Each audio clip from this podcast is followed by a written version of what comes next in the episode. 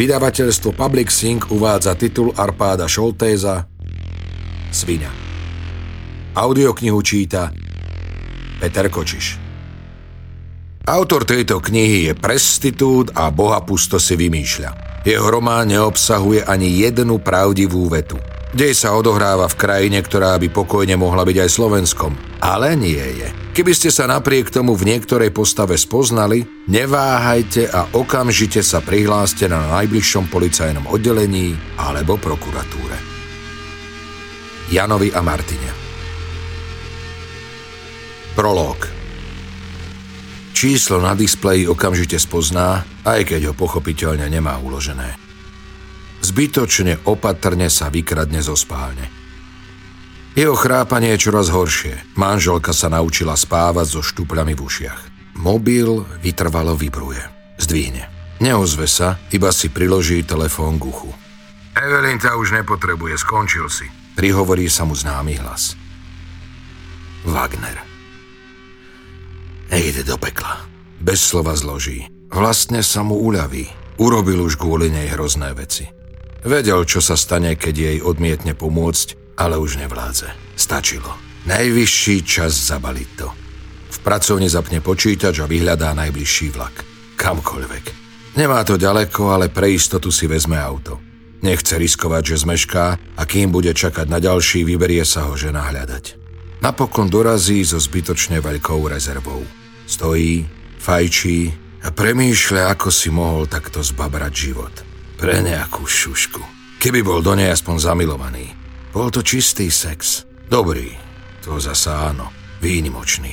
Bola nádherná. Nikdy takú nemal. Neľutujem nič, ľutujem len veci, ktoré som nevyskúšal. Zamumle si potichu a v zápetí sa náhlas rozosmeje.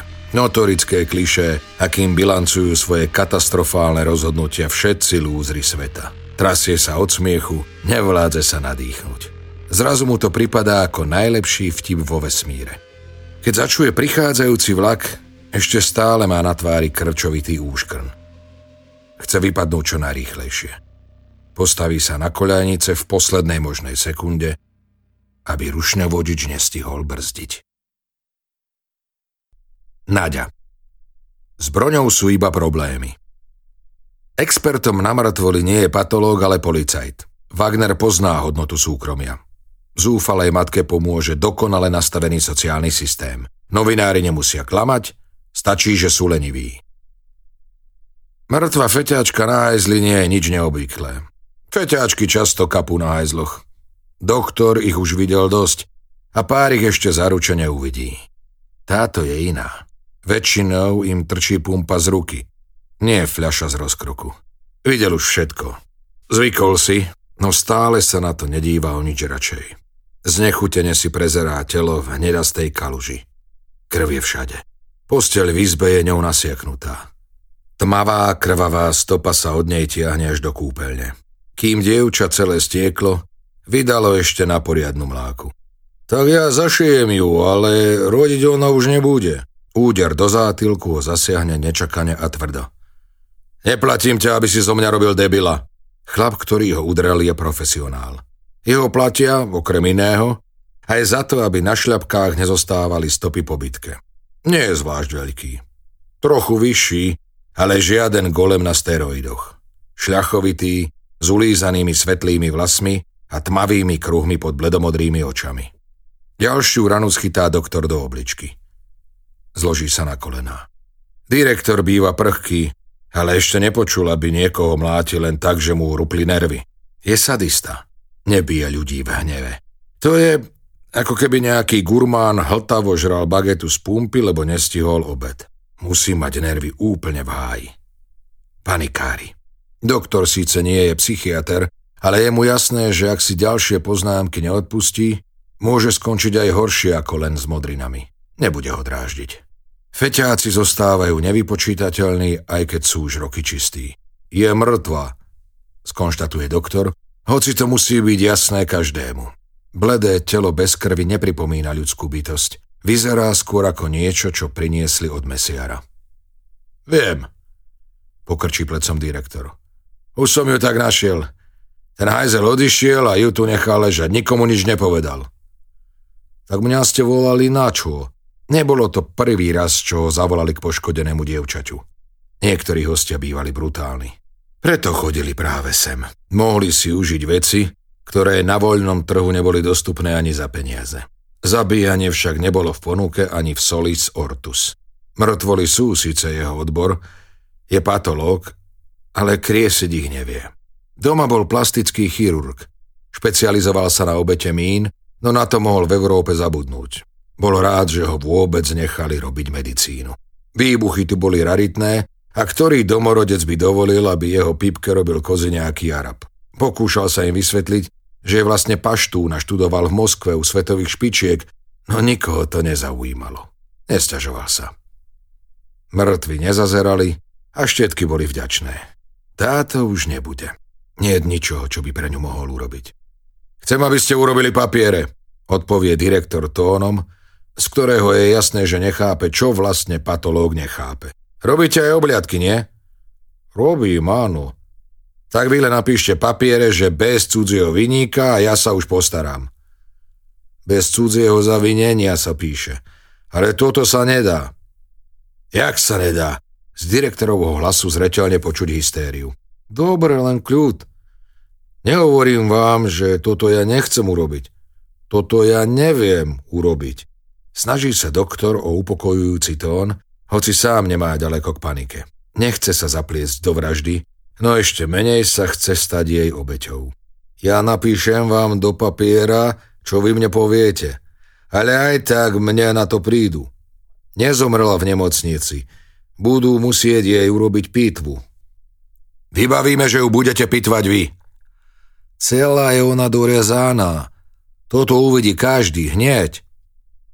A kto na ňu bude kúkať okrem vás? Stavíte vy svoju slobodu na toto, že sa na ňu nikto nebude pozerať, iba ja? Dáte vy mi ju do kufra a ja si ju vezmem sám? Myslíte si vy, že kým ju mne dajú na stôl, že sa na ňu nikto nekúkne? No, však ju umieme a oblečieme, zarazí sa direktor. Dáme jej pyžamo, kto by sa na ňu díval? Doktor sa blahosklonne usmeje. Koľko mála? 16? Vy ste kúkali, kto každý bude kúkať. 15. Počkajte, to, to akože, to, nemyslíte vážne. Viete vy čo? Mŕtvým to už je aspoň jedno. Direktora strasie. Krúti hlavou a mlčí. Vyzerá ako boh bezradnosti. Doktorovi ho príde ľúto. Musíte sa vy jej zbaviť, vysvetľuje. Však stále nejaké vám utekajú. Tak poviete, že ona vám ušla. A jej rodičia sa nebudú vás pýtať, že ako mohla zomrieť 15-ročná dievča, o ktorú ste sa mali starať. Čo by som ja mohol napísať? Že dostala ona infarkt? To kto by mne veril? Musel by som ja napísať, že sa ona predávkovala. A toto by ste vy potom jak vysvetľovali? Čo keby rodičia išli sa stiažovať na políciu? Alebo do novín? Zbaviť sa? Ako? Zbalím mu do koberca a hodím do rieky, či čo? Toto ja neviem. Ja ich pýtvem iba. Potom ich takto odnesie. Ale musíte vedieť, ako sa dá zbaviť mŕtvoli, však ste patológ, nie? Toto ja naozaj neviem. Zavolajte Wagnera. Direktor pomaly vydýchne. Pôsobí ako vyfučaný balón, ako by sa celý zmenšil a ovisol. Dochádza mu, že naozaj bude musieť zavolať pomoc. Takto tu aspoň upracte, vy ste zvyknutí. Vyštekne na lekára, otočí sa mu chrbtom a odkráča, ako by mu prikázal opraviť upchatý záchod. Direktor vie, že Wagnerovi nemôže telefonovať. Sadne do terénej Toyoty s vychádzajúcim slnkom Solis Ortus NO na dverách a ide, čo štvorlitrový dízlový motor dá. Cesta do hlavného mesta je opäť zasekaná debilmi a vrakmi, čo sa prdúskajú stovečkou, ako keby boli na vychádzkovej jazde. V dedinách nejdú ani šesťdesiatkou. Najradšej by ich potlačil, ale ovládne sa. Vlastne by mal ubrať a dobre si rozmyslieť, čo povie Wagnerovi. Čo robíš, kreten? Veď nás zabiješ, jeho manželka je vždy hysterická, keď šoféruje. Nemala sa mu natrepať do auta. Pani direktorová. Reálne šéfuje ona. Preto si ubral. Má titul, je odbornou garantkou celého resocu. On je iba abstinujúci narkoman s terapeutickým kurzom. Dobre sa navzájom doplňajú. Jej sa napríklad viac páčia dievčatá, jemu chlapci. Nelezú si do kapusty. Navzájom sa veľmi nemusia, ale potrebujú sa. Biznis prevádzkujú v malom meste, ľudia si tam čumia do hrncov a pchajú nosy aj do spální. Bez ctihodnej fasády by zaručene boli reči. Tak sa vzali. Sú manželia v strednom veku, ktorým pán nepožehnal, hoci každú nedeľu vytrvalo chodia do jeho chrámu, modlia sa, márne prosia o zázrak. Tak tí dobrí ľudia robia aj nemožné, aby pomohli cudzím deťom, ktoré sa dostali do problémov. Že by to mohla byť zlatá baňa, to vlastne nikomu nenapadne. Dvojitá plná není múr. Zarehoce sa na vlastnom tisíckrát zopakovanom nevtipnom žarte, ale nie je v tom veľa veselia. Mala si tam zostať a dohliadnúť na veci. A čo mám dohliadať? Doktor sa postará, ona už nikam neodíde. Obráti sa k nemu a vyfúkne dym. Vie, že neznáša, keď fajčí v jeho aute. Interiér je z jemnej kože, nedostane z nej smrad celé týždne. Radšej dohľadnem na teba, aby si zasa neurobil s Wagnerom dohodu, za ktorú zaplatím ja. Večne dávala najavo, že služby pre top klientely sú jej proti srsti. Keby chodili za chalanmi, bolo by jej to jedno. Lenže páni preferovali dievčatá. Pochopiteľne si vyberali najlepšie kusy. Tie, na ktoré mala slabosť aj ona. Nikdy nedokázala oddeliť biznis od súkromia. Lenže nebyť obchodu, nikdy by nezískali ani licenciu, nie je to pravidelný prísun tovaru a dokonalé krytie. Už s tým doriti prestaň, zavrčí podráždene direktor. Bez neho by si dodnes muklovala ako právnička v korporácii. Fantazírovala by si nad čajočkami z open spaceu, ktoré práši tvoj manažér a klikala by si si na myšku sama. Radšej mu zavolaj, že sme už v meste. Dom vo vilovej štvrti na kopci pôsobí skromne. Teda tá časť, ktorú vidieť. Wagner si potrpí na luxus aj na súkromie. V predných častiach vily ani jedno neukazuje. Vstupná hala vyzerá ako kombinácia pracovne a obývačky. Všetko od svetlosivého koberca cez nábytok z bukového masívu až po krémovú kožu sedačiek a chromované lampy je kvalitné, no nie ohorujúco drahé. Jediným krikľavo nevkusným prvkom v interiéri je Wagnerová havajská košeľa a šortky. Drobný chlap s nadváhou, ale stále hustými tmavými vlasmi. Sú nápadne čierne, ako by si ich farbil. Keď si sadne do kresla, bosé nohy v plastových žabkách mu nedosiahnu na zem. Vyzeral by smiešne, ale vyžaruje z neho takmer hmotné sebavedomie. Oči sa mu vždy smejú, škodoradostne. Ako keby u vás vedel niečo zábavné, na čo ste zatiaľ sami neprišli. Ako keď máte na firemnom večierku rozopnutý rásporok alebo cucflek na krku a všetci sa vyškierajú, ale nikto nič nepovie, aby ostatným nekazil zábavu. Na správu o mŕtvom dievčati zareaguje lepšie, ako čakali. Ktorému pánovi sa to stalo? Pýta sa, ako keby sa to niekomu mohlo len tak prihodiť samo od seba. Drobná nehoda. Direktor na ňo pozrie a mykne plecom. Jasné, prikývne Wagner. Nemusia hovoriť meno. Na broňu mali slabosť všetci. Na fľaše iba jeden. Čo tak viecovalo? Nezabrala ani Viagra s koksom? No, a bol aj ožratý na kašu, skonštatuje direktorová. Čo teraz? Spýtavo pozrie na Wagnera, ale ten mlčí. Manžel zavolal toho nášho doktora, ale toto nevie ani on vybaviť. Musíme sa jej nejak zbaviť a ohlásiť, že ušla. Bude to tak najlepšie. Nikto ju nebude naozaj hľadať, iba matka, ale matka je socka, nebude nikoho zaujímať a počase sa na všetko zabudne. Len sa jej musíme zbaviť nejako, aby ju naozaj nikto nenašiel ani náhodou. Wagner ju bez slova počúva. Ale aj keby ju raz niekto našiel, tak my s tým už nebudeme mať nič, keď od nás ušla. Však feťačke na úteku sa môže stať hocičo, nie? Keď už je ticho naozaj trápne, Wagner sa usmeje a teatrálne rozpaží. Jasné, zbavte sa jej. Na to ste sa ma fakt nemuseli pýtať. Direktor vie, že ich v tom nenechá. Pomôže im. Určite. Je to len otázka ceny. Asi treba handlovať. Wagner je ako turecký predavač na bazári. Miluje zjednávanie. Ja... My so ženou nevieme ako. Nemáš niekoho, kto by vedel pomôcť? Nemám, ale poviem ti, čo by som urobil ja, keby som mal mŕtvu kurvu v bordeli. Direktorovou ženou mykne, ako by jej niekto vylepil. Prepačte, mŕtve decko v polepšovni. Usmeje sa Wagner ešte viac na pohoršenú ženu. Ja by som na vašom mieste zavolal niekoho, kto je na tieto veci profík. Vychutná si dramatickú pauzu. Ako Fagan, ktorý vytrhol muche obe krídla a teraz, keď vie, že nikam neuletí, si necháva čas na nohy. Iba na ňo vyvalujú oči. Sedláci. Zavoláme políciu. Šmúrkne a vyberie z vrecka na šortkách mobil. Direktorovej sa zatočí hlava, takmer odpadne. Jej manžel sa zmetene mrví na kraji koženej sedačky, ako by sa nevedel rozhodnúť, či sa má vrhnúť na Wagnera, alebo ujsť. Kľud! Wagner urobí ľavou rukou upokojujúce gesto, zatiaľ čo pravou prehľadáva kontakty. Zavolajte mu a povedzte, že Evelyn potrebuje pomoc. Píš si. Začne diktovať číslo. Len čo direktor zadá poslednú číslicu, na displeji naskočí meno. Má ho v zozname.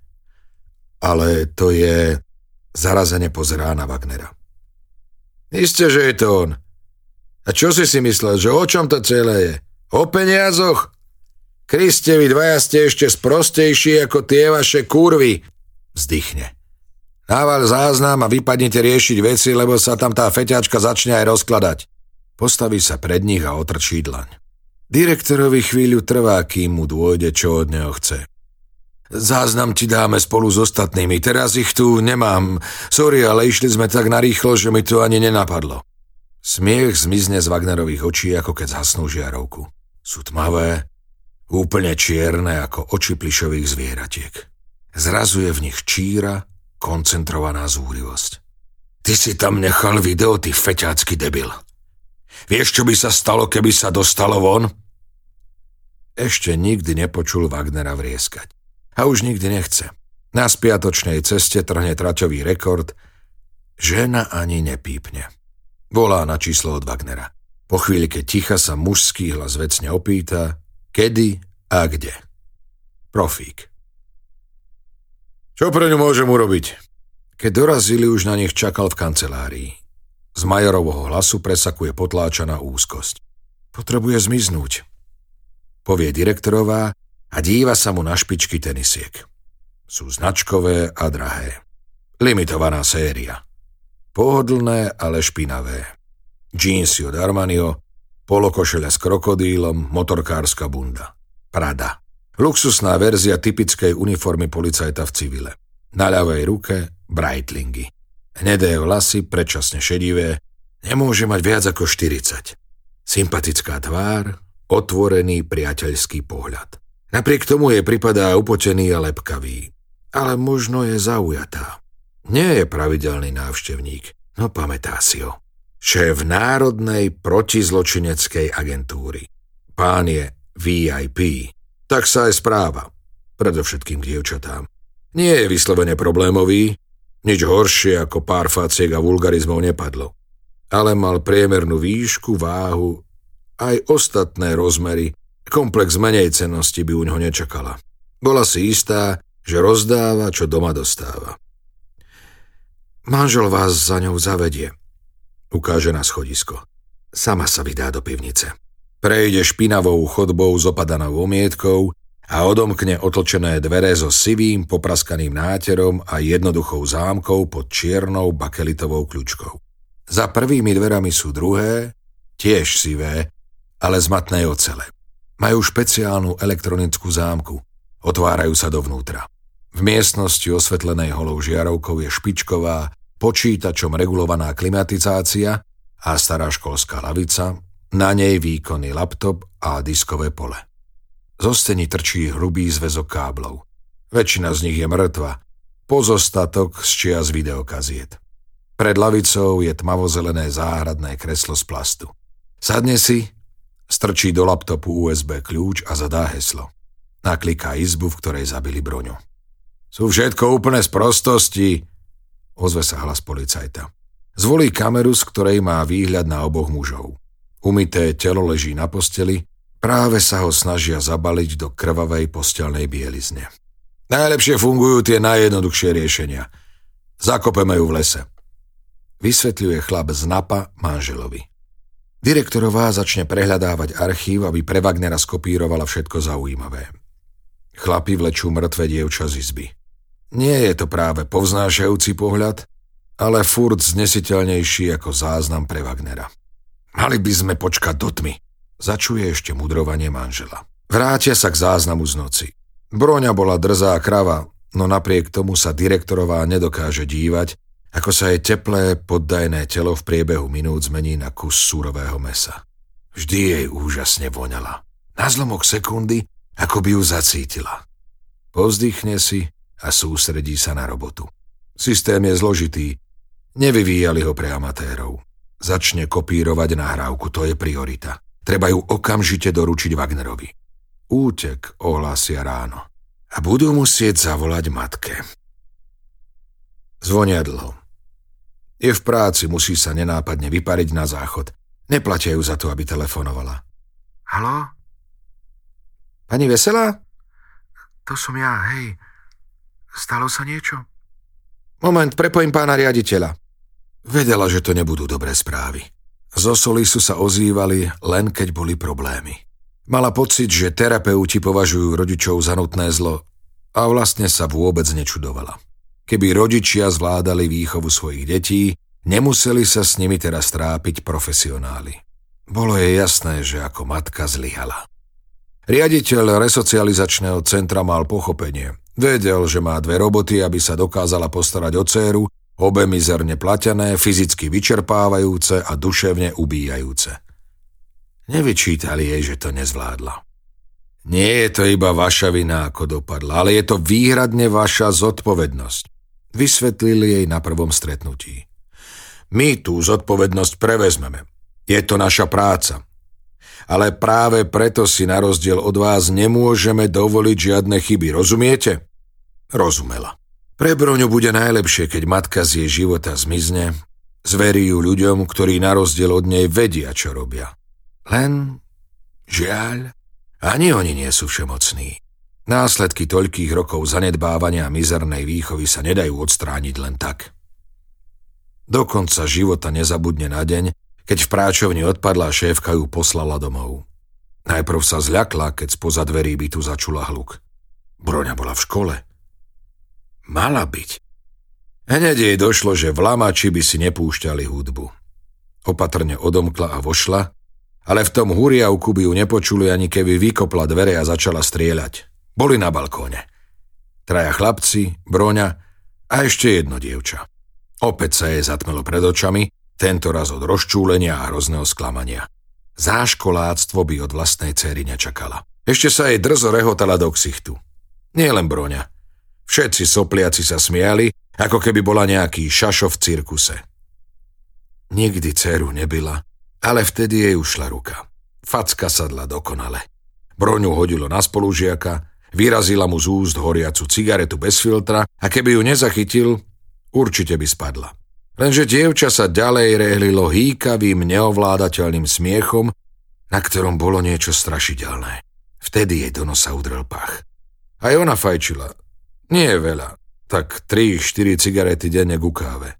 Cigareta voňala inak. Čo je to? Zohla sa a zdvihla z polovice vyfajčenú šúľanú cigaretu. To čo je? Prestala sa ovládať. Ešte nikdy marihuanu nevidela, ale okamžite pochopila. Zrazu bolo jasné, prečo sa všetci krčovito chichotali a nedokázali prestať. Boli dočista svetovaní. Vychovala feťáčku. Broňu zamkla v byte, kumpánov vykopla. Vrieskala a tiekli jej pritom slzy. Jasne im vysvetlila, že už v živote neprekročia prach ich bytu, lebo ich vyhádže z balkóna, to im aj odprisahla, akože je boh nad ňou. Šla rovno do školy, za triednou. Najprv sa opatrne opýtala na vymeškané hodiny. Bolo ich dosť, ale všetky ospravedlnené. Ospravedlnenky boli od otca tej druhej dievčiny ginekolog. Poznala ju. Bývala o dva vchody ďalej ale chodila na inú školu, súkromnú. Preto to nikomu nebolo podozrivé. Učiteľka sa v tom veľmi nevrtala. Má 14 a už ženské problémy, nechcela som ju zbytočne traumatizovať. Obhajovala sa. Výsledky má priemerné, nejako sa nezhoršila, len trochu viac vynechávala, ale učivo vždy dobehla. Nic si nevšimla, o žiadnej marihuane nevedela.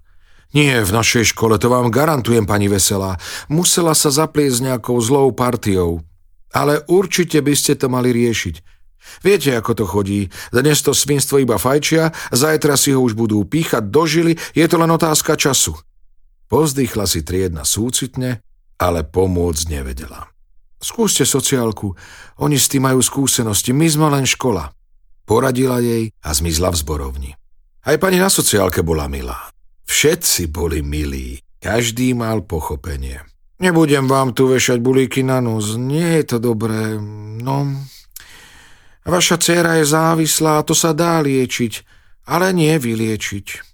Už bude navždy narkomanka, ale môže navždy abstinovať a zvyčajne, keď sa to zachytí včas, tak sa tie decka úplne vrátia do normálneho života. Nebojte sa, pomôžeme vám, na to sme tu. Podávala jej papierovú vreckovku. Už zasa revala. Kto by nereval? Dnes máme už aj u nás dobrých odborníkov. Poznám resocializačné zariadenie, ktoré dokáže hotové zázraky. Nie lacné, ale stojí za každý cent, verte mi. A niečo zaplatí aj vúcka. 1200 eur mesačne. Už aj s tou pomocou od župy. Toľko nezarobí ani v dvoch robotách naraz. Možno, keby vzala nadčasy v reštaurácii, tam by jej dali aj najesť. Nájom však platiť musí. Inak príde obid a takto by jej na nezostalo. Vedela, že štát môže dávať aj nejaký príspevok aj na bývanie, ale nie, keď má človek 1200 v čistom. Nemala by som vám to takto, ale existuje riešenie. Ozvala sa do ťaživého ticha pani zo sociálky. Keby tú resocializáciu nariadil súd, museli by tam vašu dceru zobrať a všetky náklady by zaplatilo naše ministerstvo. Ale nikomu nehovorte, že to máte odo mňa. Viete, ako to chodí. Šéfovi by sa nepáčilo, že tu len tak rozdávam štátne peniaze. Ale však nech ich radšej dajú na vašu dceru. Inak ich bez tak rozkradnú tí hore. Prevrátila oči k stropu a sprisahanecky žmúrkla. Na vráskavej tvári s hrubou vrstvou make-upu to gesto vlastne nezapôsobilo veľmi priateľsky. Náhle jej pripomenulo hlúpy horor s klaunami, ktorý videla ešte ako malé dievča. No bola vďačná za ten prejav ľudskosti. Úradov sa vždy trochu bála. Vlastne sa ich bála veľmi, ale tu bolo iné. Nevyzeralo to inak. Na prvý pohľad kancelária pripomínala všetky ostatné, v ktorých ju ponižovali úradníci. Ale táto pani v krikľavých farbách a s prenikavou voňavkou sa k nej správala pekne. Dala jej pohár vody, keď začala revať a trpezlivo čakala, kým ju to prejde. Chcela jej pomôcť. Bronina matka nebola zvyknutá, aby jej niekto pomáhal. Znova sa rozzvlikala. No tak, Neplačte, je to len formalita, aby ste to nemuseli platiť vy. Chlácholila ju úradnička. Veď vám to môže byť jedno, kto cerke predpíše liečenie, či doktor alebo sudca, hlavne, že ju tam budú musieť zobrať a budete si to môcť dovoliť. Vedia nie preto. Mi len prišlo ľúto, lebo ku mne už dávno nebol nikto taký dobrý ako vy. No však mám takého vnúka ako je ona. Tiež má 14. Nebojte sa, všetko zariadíme a bude dobre. Dohodnem vám to na súde. Aj tam sú len ľudia. Tiež majú deti. Každý ocení, že sa staráte.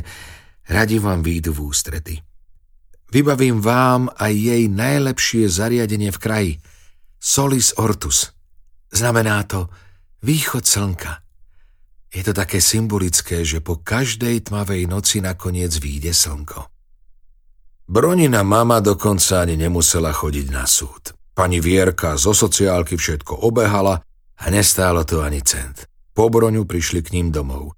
Vraj, aby videli prostredie, z ktorého pochádza. Veľmi milí ľudia. Manželský pár, sami bez detí, tak sa rozdávali cudzím. Prísny a zásadový, ale hneď si všimla, akí sú plný lásky. Stačilo sledovať, ako sa tá pani pozerala na Broňu. Hovorila s ňou odmeraným tónom, akože si robila autoritu, ale v jej očiach bola neha, to nedokázala zakryť. Mala z nich fakt dobrý pocit. Lenže nevďačné dievčisko aj tam robilo problémy. Že vraj sústavne.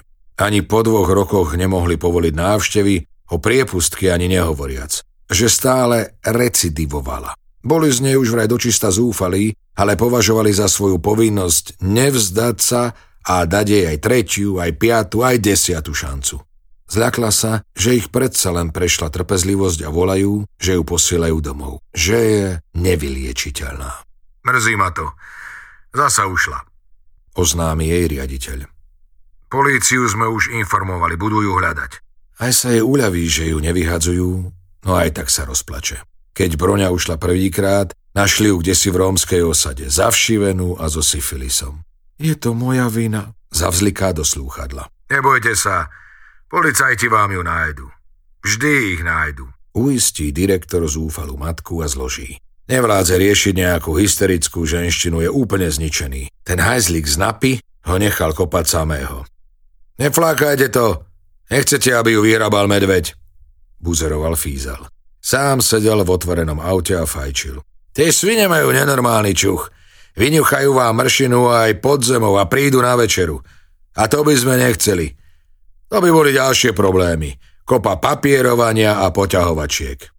Ako keby hovoril o daňovej kontrole s hrozbou menšej pokuty. A že v podstate mal pravdu. Keď feťačka zdrhne z polepšovne, nikto ju nehľadá. Na čo? Úbohé púčatka nemali kam ísť. Rodičia by ich rovno poslali naspäť a vonku žiadnych kamarátov nemali. Dávno ich všetci odpísali. Chvíľu žili na ulici, ale nevedeli v tom chodiť. Stačilo pár dní počkať a vyrobili nejakú sprostosť, pri ktorej ich chytili. Niektoré potom skúšali policajtom rozprávať, že v ústave ich týrajú a zneužívajú a podobné blúdy.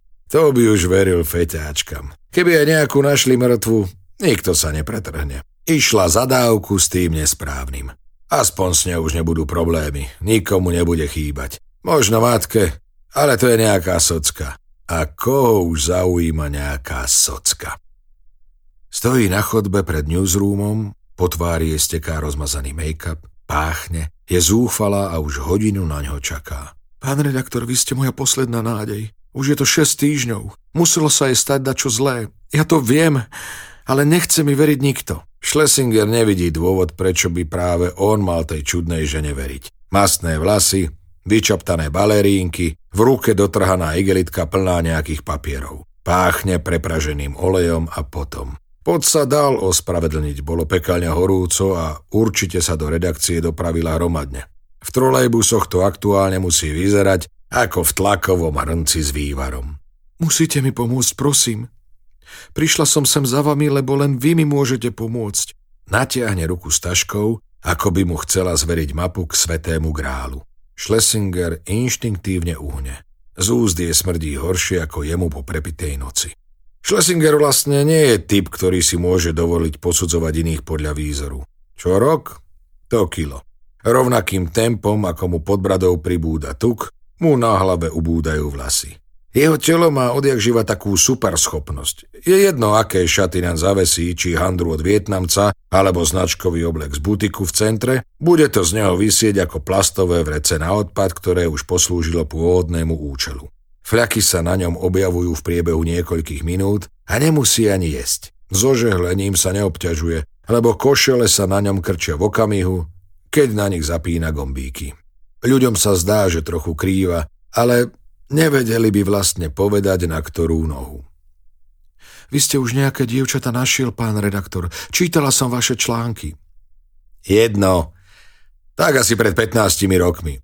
Pokúša sa vrátiť bláznivú ženu do reality. Je podráždený. Nechápe, prečo tí šašovia navrátnici pustia do redakcie každého magora. Volali mu, že je tu nejaká uplakaná pani, ktorá sa dožaduje jeho, iba jeho, pána redaktora Schlesingera a nikoho iného. Irónia. V hlase Helferky sa nedá prepočuť a že čaká na chodbe, tak nech si ju láskavo ráči vyzdvihnúť. O desiatej ráno. Schlesinger práve čítal komentár mladého na zavraždenie talentovaného kolegu.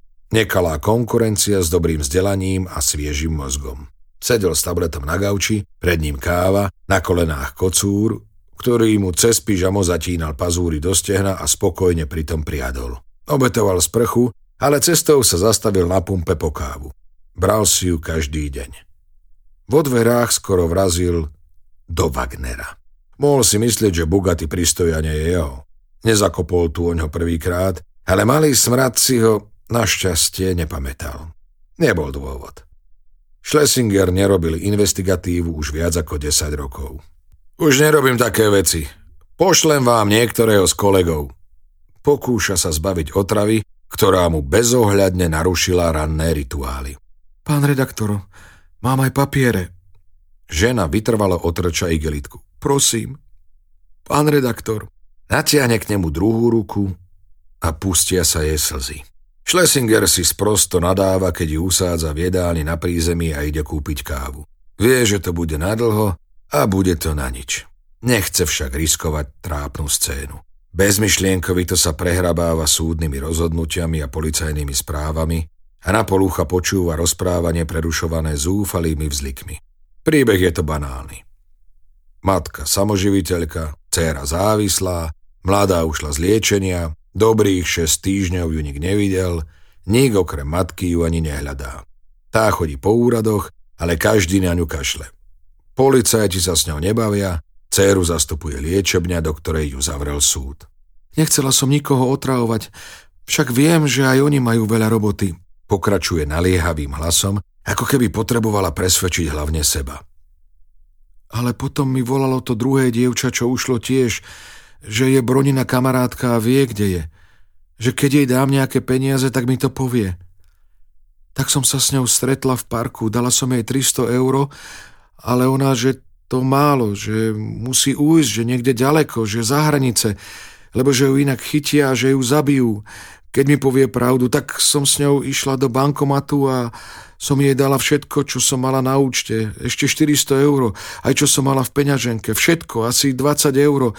A ona mi povedala, že moju broňu zabili a že sa jej zbavili. Že ju asi dali do súda s kyselinou, alebo ju hodili do rieky, alebo s ňou urobili niečo iné lebo že keby ušla, tak ona by o tom vedela, lebo že by sama bez nej neušla, lebo všetko robili spolu, že určite je mŕtva.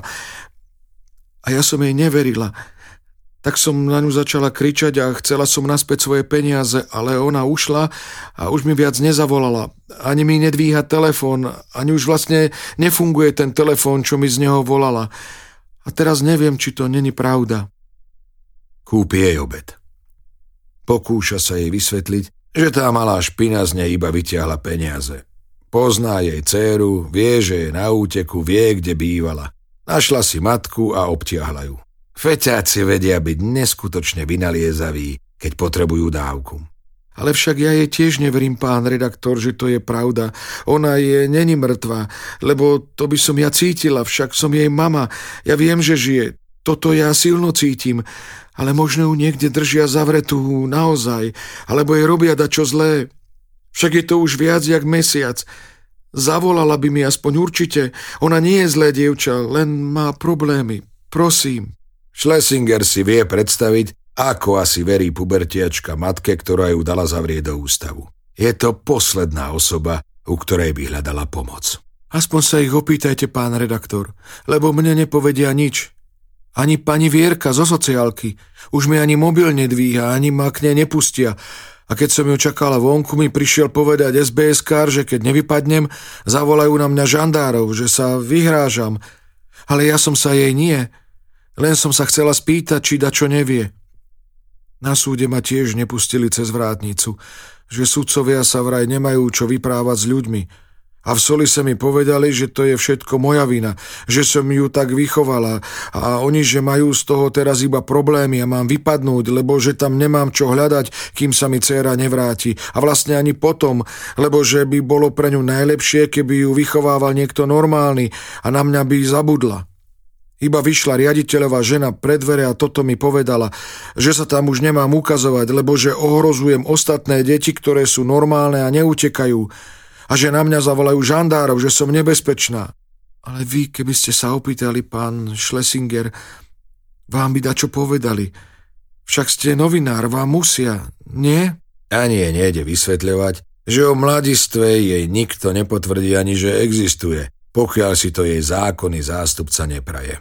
Vezme si na úbohú ženu kontakt, prefoti dokumenty, slúbi, že ich posunie kolegom zo spravodajstva a niekto sa určite ozve. Úprimne ju ľutuje, ale už dávno netrpí pocitom, že musí zachraňovať ľudstvo, planétu a priľahlý vesmír. O chvíľu sa začína predsedovať tlačovka. Musí stihnúť prenos. Papiere hodí na kopu k ostatným. S feťáčkou na úteku by ho poslala do hája a ich trojmesačná Eleúka. V redakcii je však z toho náramná zábava. Hej, šlezi, taký starý a zúfali zasa nie si.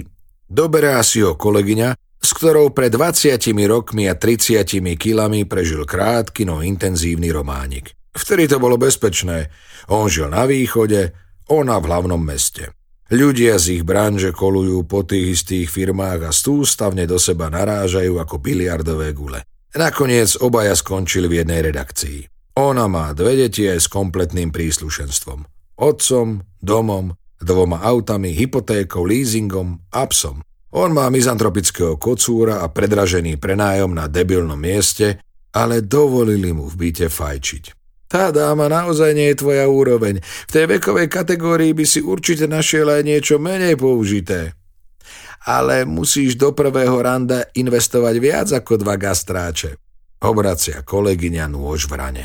Schlesinger vie, že je to vlastne dobre myslený záujem. Tak jej aspoň na polhuby povie, o čo išlo, ale nedokončí. Začína sa prenos tlačovky.